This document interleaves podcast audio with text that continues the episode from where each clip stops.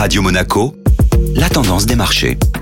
Radio Monaco place à la tendance des marchés avec Société Générale Private Banking. Bonjour Agnès Amoir. Bonjour Benjamin. Les marchés poursuivent leur hausse. L'ensemble des marchés financiers était toujours dans le vert hier. L'Organisation mondiale de la santé a affirmé que le variant Omicron causait des symptômes moins graves que le variant Delta. Cette conclusion a été particulienrement bénéfique pour le secteur des voyages des loisirs qui était en forte hausse. Air France, par exemple, a gagné plus de 8% en séance hier et jusqu'à plus 9% pour Ryanair. Les valeurs bancaires ont enregistré les plus fortes hausses des indices européens avec la remontée des rendements rendements emprunts d'État et la hausse à venir des taux directeurs aux États-Unis, Société Générale était en tête du CAC 40 hier, avec une hausse d'environ 5%, suivie de BNP Paribas. Le pétrole remonte avec l'annonce de l'OPEP d'augmenter la production de 400 000 barils par jour à partir de février. Le baril de Brent flirte désormais autour des 80 dollars. Quels sont les événements à suivre ce jour? Quelques indicateurs économiques sont attendus aujourd'hui. Les indices PMI, notamment des directeurs d'achat, seront dévoilés ce jour pour la zone euro, la France et les États-Unis. Ces chiffres fourniront la tendance de l'activité économique pour le mois de décembre dans les différentes zones. Et aux États-Unis, nous aurons ce soir la publication du compte-rendu de la dernière réunion de la Banque centrale américaine.